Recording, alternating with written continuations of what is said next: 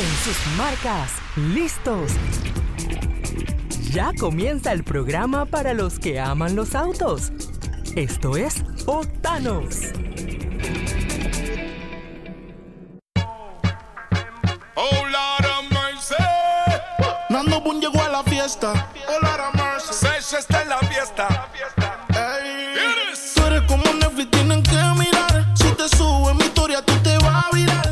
Esto es Octanos aquí por BOOM 106.1. Los saluda Benji Cheliu. El día de hoy tenemos invitado en la casa a un viejo amigo de Octanos, Diego Narbona. ¿Cómo estás, Diego? Hola, Benjamín, ¿qué tal? Buenas tardes. Es un placer tenerte por acá de nuevo, especialmente en medio de estas circunstancias, ¿no? Sí, bueno, siempre hay que estar muy positivo y mantener la mente lo más ocupada posible. Diego, estás el día de hoy con nosotros porque has comenzado un nuevo proyecto dentro de las pistas, pero ahora en el mundo virtual es el GP de las Américas. Cuéntame un poco de este campeonato. Sí, pues, efectivamente, ¿no? Nosotros intentamos siempre estar, como decía, activos en torno al mundo de la automoción, que es a lo que nos dedicamos y lo que nos apasiona. En esta época, bueno, estas circunstancias tan especiales, pues toca quedarse en casa. Así que decidimos hace un mes y algo plantear un campeonato, el primer campeonato virtual de la región de Centroamérica y Caribe, que hemos nombrado Gran Premio de las Américas o GP de las Américas, en plataforma Assetto Corsa, porque bueno, es la única plataforma que hemos podido diseñar todos los circuitos reales de la región de Centroamérica y Caribe. Uh-huh. Ya arrancó el campeonato, de hecho. Arrancó este fin de semana y la primera fecha fue en el Jabalí del Salvador. Correcto. Arrancamos el domingo pasado en el Autódromo El Jabalí del Salvador. Esa ha sido la primera fecha. Este fin de semana vamos a la Guácima, a la antigua Guácima, que es el circuito largo, el más bonito. No es el actual de Parque Viva, sino decidimos hacer la Guácima, que a todo, la verdad que ha tenido una aceptación brutal. Hay 23 pilotos confirmados. Espero que de aquí al jueves tengamos algún piloto más. Luego iremos a República Dominicana, al Autódromo de las Américas. De ahí saltaremos a Pedro Cofiño, al Autódromo de Guatemala. Y finalizaremos el Gran Premio de las Américas aquí, en Panamá, en el circuito internacional de Panamá, en Seipe. Entonces, bueno, la verdad que es muy interesante. Adicional al campeonato tenemos el Tuner Trophy, que son dos carreras adicionales que van a correr también todos los pilotos, en total 7. Y bueno, la característica del Tuner Trophy es que el premio final de ese trofeo de Tuner es una carrera real. Se van a dar, quien gane pues dará el salto de lo virtual a lo real. Cuéntame un poco de los premios, porque eso me parece bien interesante. Uno de los premios es, de hecho, manejar el auto de la Escuela Tuner en una competencia real. Sí. Bueno, hemos querido ser bien agresivos, bien interesantes con los premios. No es habitual que en un campeonato sim racing, un campeonato virtual, haya premios. En este caso, gracias a diversos patrocinadores como Logitech y Logitech, estamos dando $50 de bono al vencedor de cada carrera por fin de semana, y premios finales del Gran Premio de las Américas, bueno, pues un monitor gaming del patrocinador Logitech, premios de Logitech, otro patrocinador Vale Motors, un taller especializado que tenemos aquí en Ciudad de Panamá, revisiones gratuitas para los 3 primeros clasificados, cursos de manejo de Tuner, inscripciones en eventos de Tuner, y para el Tuner Trophy, bueno, pues hemos dado también cosas parecidas, con la salvedad de que el primer clasificado sí que va a competir en una fecha en cuanto se pueda, ¿vale? Uh-huh. Con el tema del COVID. En una fecha de interclubes, que tú conoces bien la modalidad, a bordo del Renault Megane RS de la escuela de Tuner Driving, ¿no? Ahora, todo esto, los que no estábamos compitiendo, podemos disfrutar de las carreras a través de un streaming especial que han diseñado, que no es solo un streaming de la misma carrera, sino que tienen un nivel de producción bastante alto. Estuve viendo ayer la retransmisión de la carrera del Jabalí.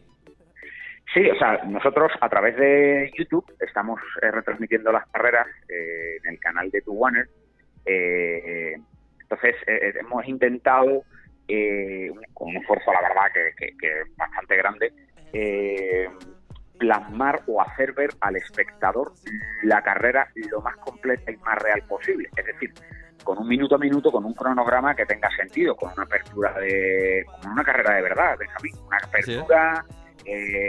Oye, se presentan los comentaristas, hay un reportaje previo, que en este caso estamos haciendo un reportaje previo real de cada circuito al que vamos. En la carrera esta de Jabalí, como habría campeonato, bueno, pues invitamos a Jaime Claramunt, que nos contara un poco qué era eso del GP de las Américas, campeonato tan famoso que hubo tantos años en la región.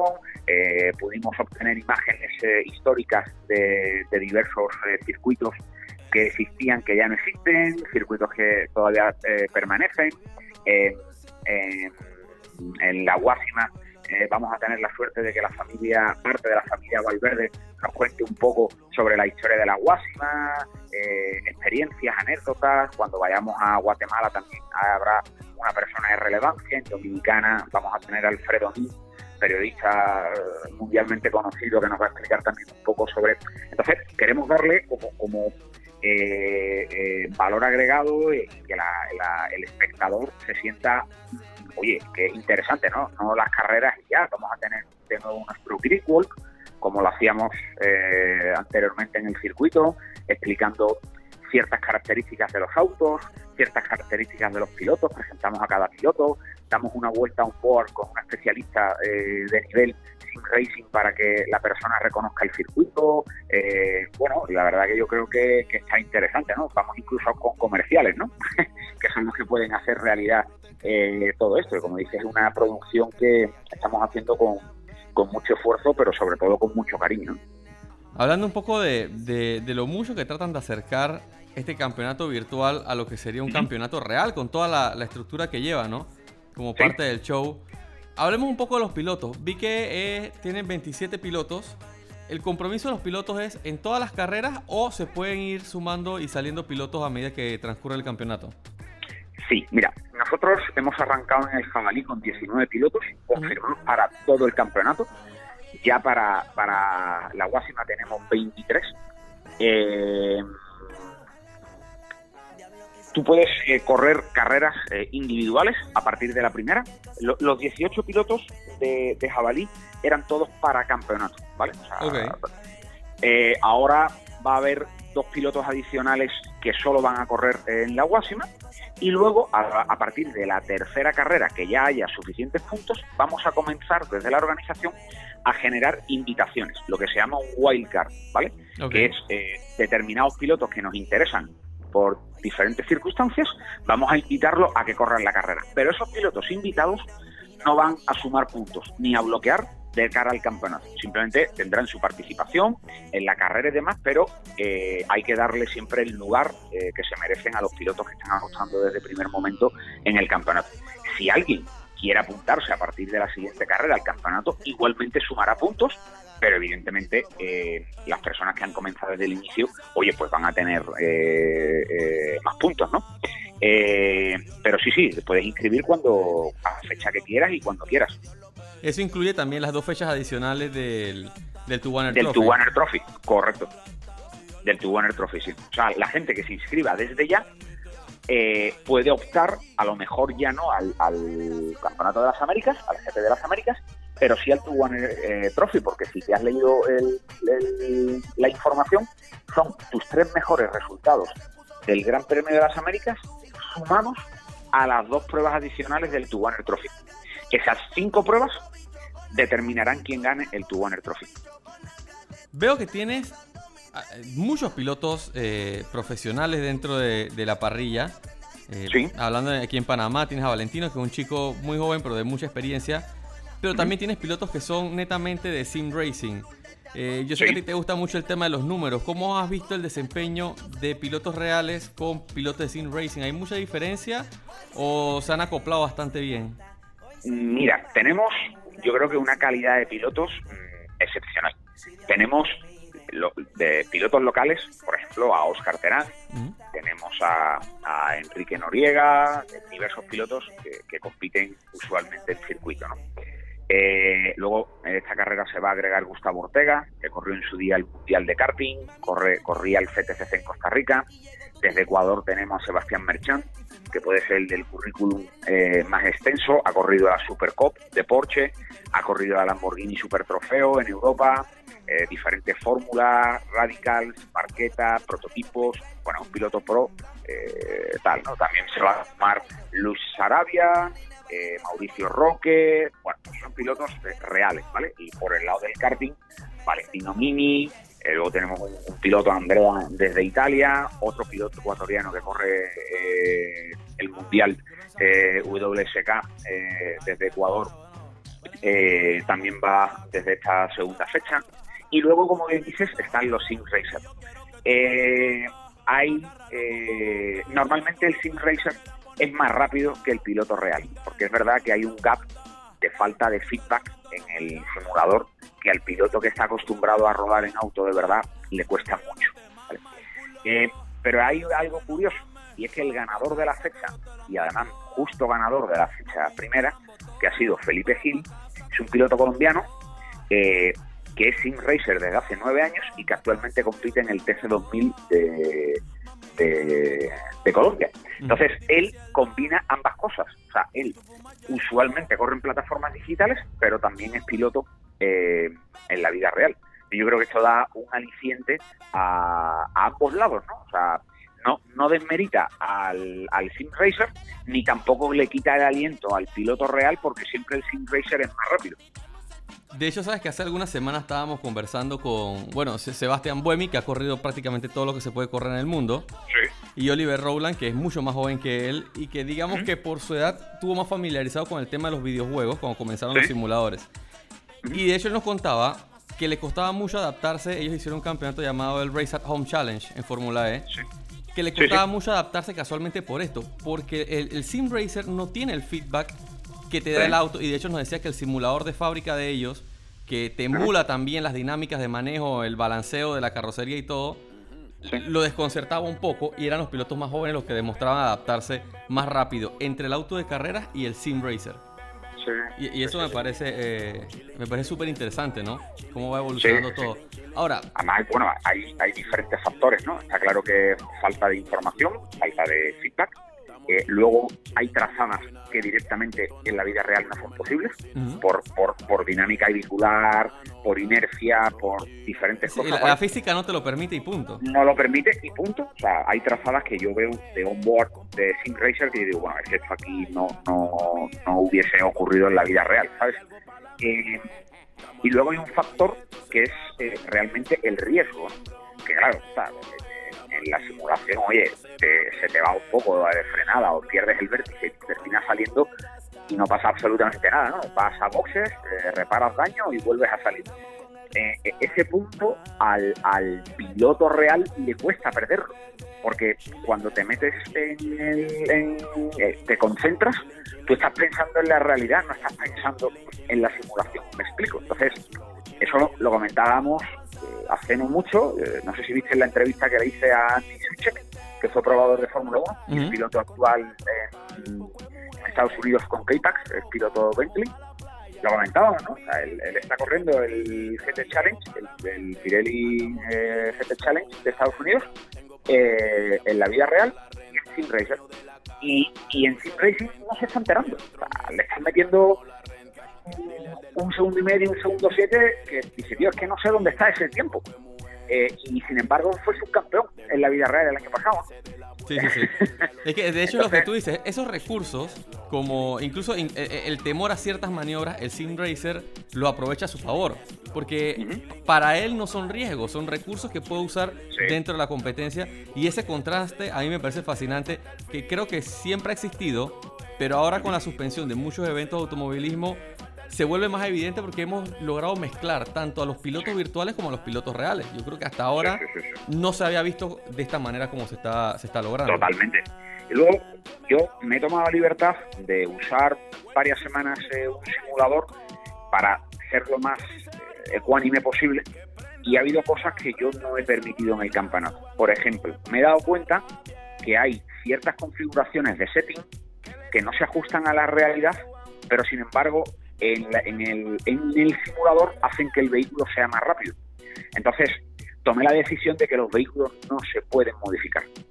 Todo el mundo está corriendo exactamente con los mismos reglajes. Cuando te hablo del mismo reglaje, es desde altura, caída, convergencia, divergencia, presión de llantas, absolutamente todo, para igualar y que tu capacidad de programador o de conocimiento sobre el setting de un auto no sea una ventaja.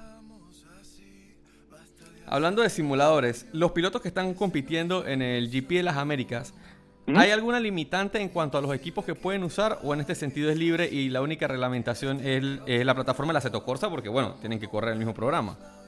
Sí, no. O sea, la única limitante es que nosotros abrimos servidores los martes y pueden entrenar hasta el domingo en la mañana. Nadie sabe qué pista va a tocar, o sea, saben las pistas que va a haber, pero no saben ni el orden ni la categoría de autos, porque recuerda que cada fecha es con una categoría de autos diferente, que me ha parecido otro elemento para igualar el campeonato. Hay alguien que se le puede dar muy bien, en el caso de la primera fecha, ¿no? Un GT con un monocasco, con un motor central, tracción trasera, mucha potencia y tal. Hay quien se le puede dar con efecto suelo, aerodinámica y tal.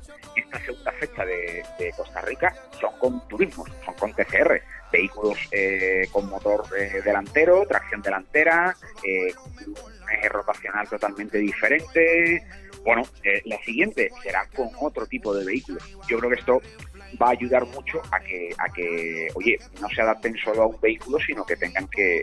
Yo al final lo que he querido es armar un reglamento y una configuración de campeonato que el que gane de verdad sea el mejor, el más completo. Hablando de simuladores, Diego, ¿sí? Aquí en Panamá tenemos la oportunidad de tener un simulador profesional. De hecho, lo tienes como parte de la escuela de tu banner. Sí. ¿Ya experimentaste en un simulador, digamos, tipo gamer versus un simulador profesional? ¿Qué te queda de esa experiencia? ¿Es muy diferente o sientes que ya la tecnología lo ha acercado bastante? No, nada que ver. ¿Muy lejos? Nada que ver. De hecho, te diría que para alguien que no tiene conocimiento, vas más rápido en un gamer que en uno de verdad. ¿Y a qué se debe? ¿A qué se debe? A la facilidad. El servo de la dirección es mucho más suave, los pedales están mucho más suaves, las reacciones del volante no tienen nada que ver, ¿me explico? Uh-huh. Pero al final, ten por cuenta que, por ejemplo, en el simulador de nuestra escuela, que es un Syncraft V3 de última tecnología, con embrague, sincronización y embrague directo en el volante, adapta a cada vehículo, con pedalera tilto, Eso al final tienes que frenar muy duro porque no lleva bomba de servo, el embrague está duro, el cambio está duro, el volante cuando retoma, o sea, tiene un pequeño contravolante, se pone duro como en la realidad. Cuando estás manejando un GT, especialmente en los giros lentos, es difícil de girar, o sea, requiere un conocimiento mucho mayor de conducción o de dinámica vehicular que un volante que es completamente electrónico, no tiene elementos mecánicos. No sé si me explico. Sí, totalmente. Claro, lo que pasa es que, al final, cuando te acostumbras cuando te acostumbras a lo bueno, te permite obtener mucha más información, porque tú, en el volante, por ejemplo, que nosotros tenemos, que es un volante directo, al final te eres capaz. Si ruedas mucho, eres capaz de saber qué está ocurriendo en cada rueda, ¿sabes? Sí, sientes cuando si pierdes tracción en un eje, puedes detectarlo desde el timón. Si te estás pasando con el acelerador, ¿sabes? Con el pedal del freno pasa lo mismo, cuando tienes una pedalera Tilton sin asistencia ni nada, evidentemente llegas a ajustar mucho mejor la frenada que en un gaming. Lo que pasa es que cuando no has entrenado nunca, te montas en el simulador y dices, coño, esto qué difícil o qué duro está todo, ¿no? Pero bueno, es que, las cosas son diferentes. Cuando te montas en un vehículo de verdad, yo tengo una anécdota en Inglaterra, con un cliente, se montó de un Porsche convencional a un Cop, y en la primera curva no frenó. Y no es que el hombre no frenase, sino que él frenó como si fuéramos en el auto de calle, ¿sabes? Claro, él estaba esperando la asistencia del servo y... Claro. Y no la encontró. No había nada. Claro, el señor frena. Terminamos en la Punzolana, terminamos en la tierra, ¿sabes? O sea, íbamos lento y no pasó nada. Pues es algo muy parecido.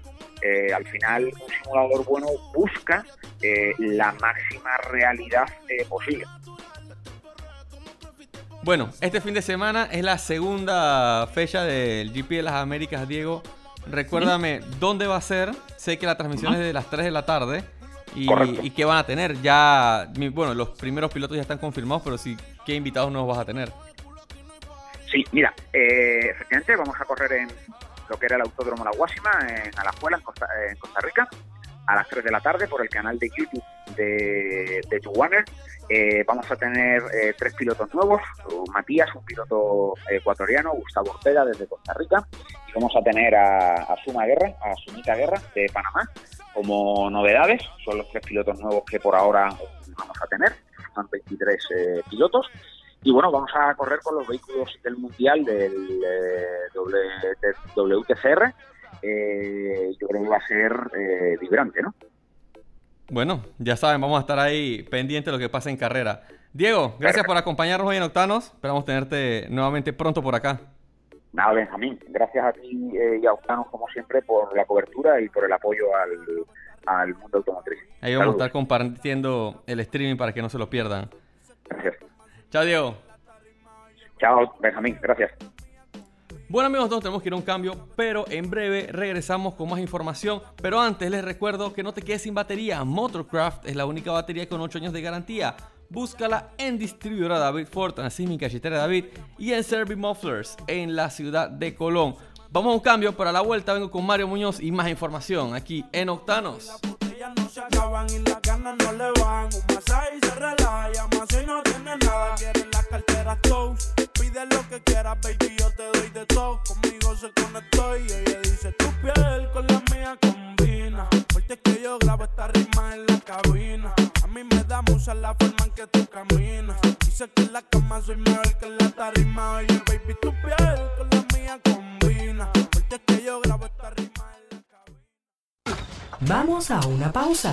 Ya volvemos con más de Octanos.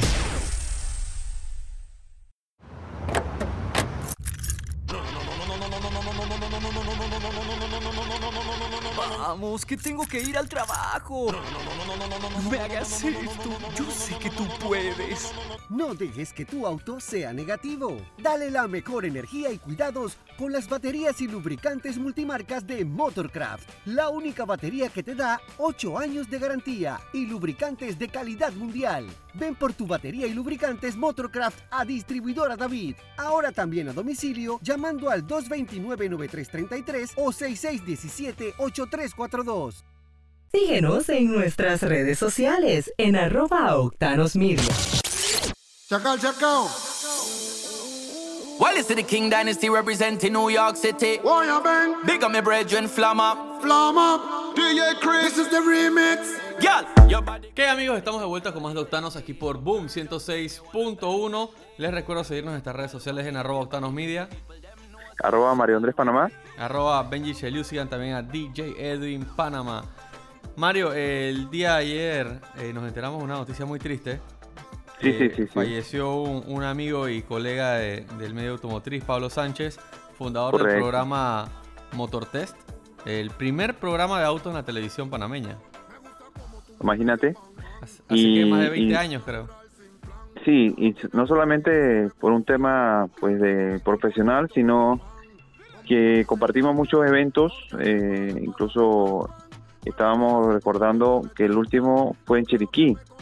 Sí, la última vez que estuvimos con Pablo fue en la inauguración de la sucursal de Petroautos en David Chiriquí, que de hecho en la cena fue que nos lo encontramos. Recuerdo que fue el último momento que hablamos con él y estábamos hablando del tema del coronavirus, porque esa noche fue el primer caso, ¿no? Sí. Eso fue el día... La última conversación que tuvimos. Sí, fue el día 10 de marzo, imagínate. Comenzando el tema de coronavirus en Panamá. Y bueno, fallece también dejando a nuestro amigo Pablito, también en una situación bien triste, porque bueno, toda la vida lo hemos visto siempre acompañando y siempre involucrado también con el programa de Motor Test, en las coberturas, en los videos. Así que también toda una situación familiar que nos toca bastante cerca, conociendo a Pablo y a Pablito. Así que las condolencias del equipo de Octanos y a todos los que lo conocieron también, que tengan también, sepan de la situación. Sí, para no confundir, tengo entendido que su fallecimiento no estuvo relacionado con el tema del coronavirus. No me compete decir a qué se debió, ¿no? Pero para no crear ese morbo tampoco, no está relacionado. Bueno, y nada, fuerza a la familia, fuerza a Pablito. Sé que seguirá adelante con el proyecto de Motortest, que prácticamente lo vimos crecer con el programa. Sí. Y que bueno, nada, una verdadera pérdida para toda la familia de las personas que disfrutan los motores aquí en Panamá. Estuvo muy involucrado también en los deportes a motor, disfrutaba mucho del tema del off-road. Sé que estaba en muchos clubes de 4x4 de forma muy activa, así que... Y su motocicleta, que era muy característico, andaba en moto. Pablo siempre andaba en moto. De hecho, creo que le molestaba andar en auto. Sí, correcto. Su vehículo favorito era la motocicleta. Y viajaba muy largo. Él se iba con Pablito, creo que lo vi varias veces al valle, creo que hasta Chiriquí se llegaron a ir en moto. Disfrutaba mucho del tema de las motocicletas y el off-road. Así que un abrazo a la familia, fuerza en este momento y bueno, siempre lo recordaremos. Sí, incluso la reflexión también vale para el sector de información dedicado al automotor en Panamá, que realmente se ha ido, por diferentes motivos, reduciendo. O sea, siempre hemos visto varias revistas, varios programas de televisión, varios un sector bien activo, y en este momento con un tema pues de adaptación a las nuevas tecnologías y tal, se ha ido como tal, se ha ido transformando. Así que esto es también una reflexión sobre lo que se está viviendo ahora en el sector de información relacionado con el deporte, autos, sector de autos en general. Así es. Bueno, un abrazo a la familia Sánchez.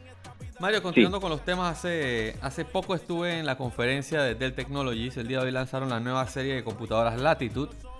Y hay dos elementos que me llaman mucho la atención desde el punto de vista tecnológico. A ver. Digo, una laptop, todos conocemos una laptop, una computadora portátil. Estas son diseñadas especialmente para empresas y personas que lo utilizan mucho de trabajo. Va un poco más allá de una computadora personal, digamos, la que usan los chicos para la escuela y esto, ¿no? Pero hay dos tecnologías que me llamaron mucho la atención. Uno, la batería dura hasta 34 horas. Oh, muy bien. La autonomía... No tener que buscar el enchufe y siempre una gran facilidad. Sí, o sea, te voy a decir, a 34 horas en una computadora de trabajo me parece excepcional. Y fuera de eso, si tú te vas a una jornada de trabajo, te vas de viaje, sabes que tienes un día de capacidad en la computadora. Ahora, ¿cómo lo hacen? La batería es más delgada también que la generación anterior. Y tú te quedarías pensando, pero ¿cómo metieron más potencia en una batería más pequeña? Lo que usaron fue inteligencia artificial, que lo que hace es que estudia las aplicaciones que estás utilizando. Puede hacerlo de forma activa o tú puedes pedirle que diagnostique una aplicación especial, y lo que hace es que busca la manera de optimizar el rendimiento en cada aplicación para que tú realmente... uno no se da cuenta, pero la computadora muchas veces desperdicia recursos en aplicaciones que dejamos abiertas. Por ejemplo, estamos navegando en Chrome, tenemos como 10 ventanas abiertas y las dejamos ahí en segundo plano. Eso te va consumiendo RAM y recursos. Sí, incluso los celulares te lo van indicando. Cuando a veces tienes problemas de batería, te lo va diciendo. Estás consumiendo mucho en esta aplicación porque la tienes abierta. Cese la operación en esa aplicación, y en laptop también sucede lo mismo. Así que dentro de los consejos es para aprovechar más tiempo una batería, una carga de batería, mejor entonces tener esa consideración, es decir, no tener tantas ventanas abiertas, tantas aplicaciones abiertas, para aprovechar al máximo entonces la carga. Sí, mira, te voy a decir, me llama mucha atención cómo están utilizando inteligencia artificial, incluso para este tema de mejorar el rendimiento de las laptops. Y la verdad es que el diseño está muy bonito. Vamos a ver, dice que llega en agosto a Panamá, a los mercados de Centroamérica en general, así que vamos a estar pendiente a ver qué trae lo nuevo de Dell Technologies. Oye Mario, aparte de eso, y esto para comentarlo un poco por encima, yo creo que después podemos profundizar un poco más, pero ¿sí? El nuevo Nissan Kicks ya llegó a Japón. Sí, me sorprendió mucho con la nueva tecnología e-Power. Sí, me llama la atención. Uno, el Kicks, de cierta forma es un orgullo para Latinoamérica porque es un auto que nace en la región de Latinoamérica. Ya habíamos tenido modelos que se ensamblaban en Latinoamérica, pero no uno que fuera diseñado como tal. Y se ha convertido en un mercado global. Normalmente uno pensaría, no, lo hicieron en Latinoamérica, eso es para Brasil, Sudamérica y quizás otros mercados emergentes, pero ya ha llegado hasta Japón. Ahora, a Japón no llega la versión del Kicks que está en Panamá, sino que llega el facelift, que es la actualización del diseño del Kicks basado en la plataforma. El frente es totalmente diferente, unas luces más alargadas, como las que se habían presentado hace poco en la nueva X-Trail o Rogue en Estados Unidos, y una nueva parrilla B-Motion, pero ahora es mucho más grande que la anterior. Pero, como tú decías, Mario, lo interesante no es solo el diseño, sino que es la incorporación de la nueva tecnología e-Power. Así es. E-Power lo que hace es que es un sistema híbrido de última generación, o por lo menos así lo plantea Nissan. En los híbridos normales, tú tienes un motor de combustión, un motor de gasolina, que mueve las ruedas, ¿verdad? Él lleva sí. La potencia hasta las ruedas. Y tienes un motor eléctrico que lo ayuda en momentos en los que necesitas o más potencia o que realmente no necesitas el motor de combustión, cuando estás saliendo de un parking, por ejemplo, que vas a baja velocidad. Los híbridos usualmente funcionan de modo completamente eléctrico, o quizás vas en carretera a una velocidad constante y el motor eléctrico es suficiente para mantenerla, pero tú tienes un motor de gasolina moviendo las ruedas. En el concepto de e-Power es todo lo contrario. Solo el motor eléctrico mueve las ruedas, o sea que tienes un motor eléctrico de alta potencia conectado a las ruedas, como si fuera un vehículo eléctrico, pero tienes un pequeño motor de gasolina que lo que hace es que genera electricidad para el motor y para el banco de baterías. Sí. Tiene mucho más eficiencia. Ofrece, por lo menos en papel, una posibilidad muy interesante de pensar. Tal vez una tecnología que pudiera hasta otras marcas pensar, porque así se podría aprovechar mucho más y ser mucho más eficiente de tenerlo como principal y, digamos, el tema de combustión como respaldo. Sí, porque el problema con los autos eléctricos es que a las personas le da miedo el tema del rango. Y tú dices, no tengo que cargarlo, me va a dejar botado. Hay personas que ni siquiera les interesa cargar el auto. Este lo hace completamente solo con el motor de combustión. Ya ese concepto se ha aplicado antes, Mario. De hecho, el que recuerdo más puntualmente es el BMW i8, el deportivo, que ese no es completamente eléctrico. Él tiene motores eléctricos, pero tiene un motor de 3 cilindros que genera electricidad para las baterías y para los motores. Y de hecho el i3, el chiquito, también tenía opción de eléctrico con rango extendido, que es lo que se le llama esto. Exacto. Me parece bien interesante. Ahora, esta es una opción de la del Nissan que pudiera ser un poco más accesible, pudiera estar en un rango de mediano precio, y eso también lo hace más interesante, ¿no? Sí, definitivamente va a ser más accesible. Y tengo entendido que Nissan piensa llevar el e-Power a todos los modelos.